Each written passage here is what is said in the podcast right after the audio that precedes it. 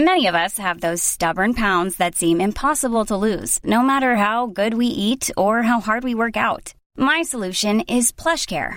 PlushCare is a leading telehealth provider with doctors who are there for you day and night to partner with you in your weight loss journey. They can prescribe FDA-approved weight loss medications like Wegovy and Zepbound for those who qualify. Plus, they accept most insurance plans.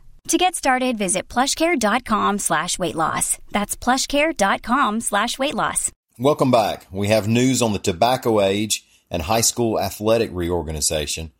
And our 12 Days of Alabama Christmas review is on the deceased Bayway Bridge project. I'm Mike Morgan and we're down in Alabama.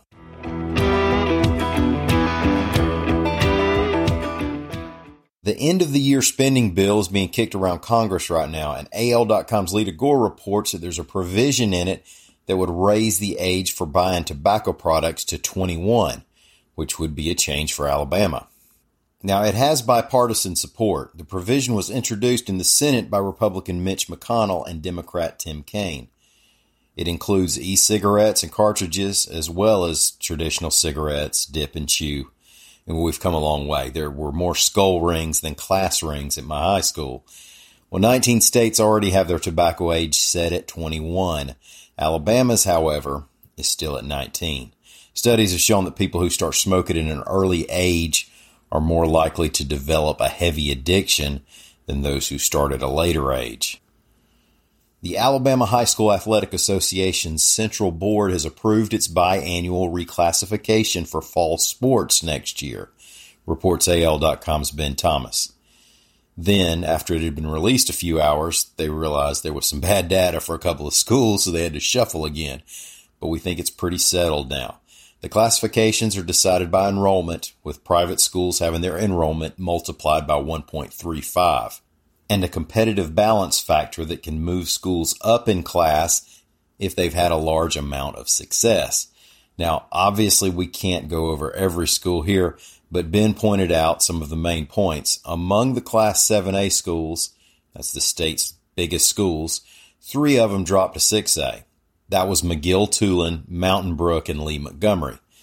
That competitive balance factor I mentioned came into play here for McGill's volleyball team which will stay in 7A. But anyway, for football, those three schools will be replaced by Daphne, Albertville, and Dothan High in Class 7A. Now, if you're surprised by Dothan High, remember that school merged with Dothan Northview last year. Three state champion football teams are moving up in class. UMS Wright to 5A, Fyffe to 3A, and Lanett to 2A. Hey folks, it's the time of year again that we wrap up some of the year's more, well, memorable Alabama news stories. My buddy Matt Mitchell, some of y'all know him as the Ostrich or one of the guys from It's a Southern Thing, he's joining me again to count down the 12 days of Alabama Christmas.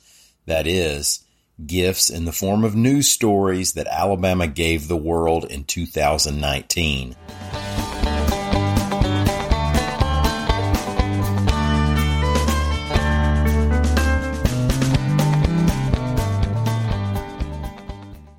Eighth day of Christmas Alabama gave to us all. Matt, what you got?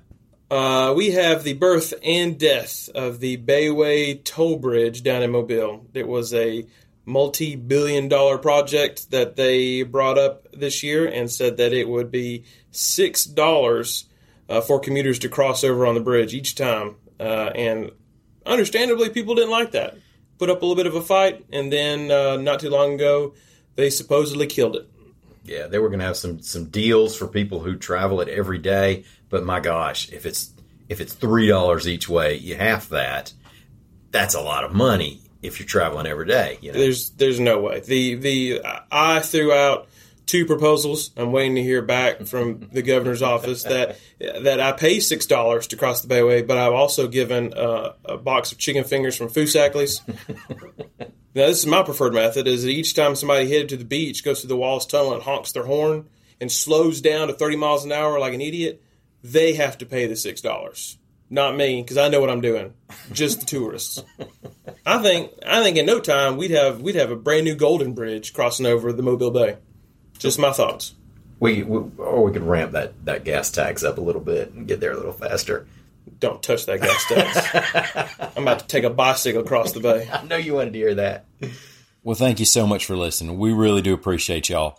We'll be back here to do it again tomorrow. Until then, stop by and see us anytime you want to on the internet at al.com.